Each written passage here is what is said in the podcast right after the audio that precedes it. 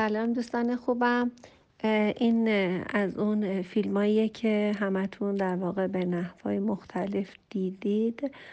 یه موردش هم بود که یه فیلم خارجی بود اگه یادتون باشه. یا عکس و یا داستانهای مختلفی بود در این مورد که هر موقع هر یکی رو آزار می‌دادی یه میخ به دیوار میکوبیدی بعد دیوار پر میخ می‌شد بعد می‌رفتی اون میخها رو در می آوردی از دل آدم در می آوردی ولی اون میخا جاشون همیشه رو دیوار بود. درست میخ در اومده ولی جاشون رو دیوار بود.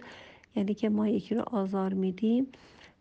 در واقع جاش همیشه میمونه و هیچ وقت جاش پاک نمیشه. این هم یه همچی چیزی بود. یکی از این دخترای ده یازده ساله که باهاشون گروه تینیجر دارم بر من فرستاده بودن. خیلی با افتخار فرستاده بود. البته من به همه مادر توصیه می‌کنم که کلمه باید و نباید نباشه و اینکه هرگز کسی رو آزار دادیم هم کلمه قشنگی هست که ما نباید آزار بدهیم.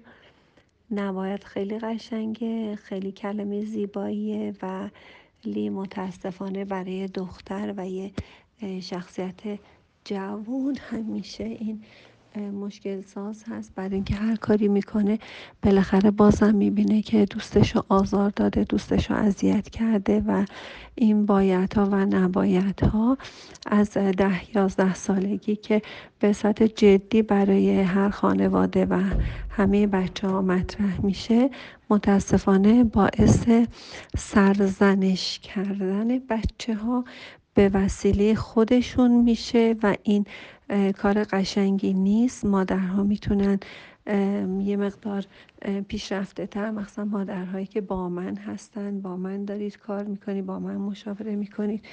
دوست دارم که روش های یه قدم جلوتر از این روانشناسی و این چیزا ما حرکت کنیم. ما همیشه حرکاتمون همیشه یه قدم جلوتر از روانشناسای عادی و پیشرفته هستیم. ما از پیشرفته ها یه قدم جلوتر هستیم. اینکه بچه ها خودشون هرگز سرزنش نکنن. اینو خیلی با افتخار مادرش با برای دخترش داده و دختر کلی خوشش اومده بود که آره من نباید آزار بدم. بچه ها نمیشه امکان نداره شما هر کاری بکنید بالاخره کم و بیش همه ما آدم ها رو آزار میدیم. منم خودمم. بالاخره هیچ وقت هیچ کدوم از ما نه امام و پیامبریم نه انبیا هستیم. بالاخره برای همه ما پیش میاد که یک کسایی رو اذیت کنیم و آزار بدیم. اول اینکه اولین قدم که خودمون رو ببخشیم و هرگز تصمیم نگیرید که تا آخر عمر هیچ کس رو آزار ندید چون نمی‌تونید. در هر حال مردم آزار می‌بینند و بالاتر از این فیلم بالاتر از این قدم اینه که شما آزار نبینید. شما بهتره که آزار نبینید. بعدا خود به خود آزارهای خودتونم کمتر میشه. ما از همیشه از مسیر سایه ها اومدیم به خودشناسی. اینو بازم دفعات بعد بیشتر توضیح میدم. بچههایی که خانمایی که با من بودند تو مشاوره خصوصی یا تو کلاس ها فکر می‌کنم که راحت تر ایشالله که اینو درک کرده باشن.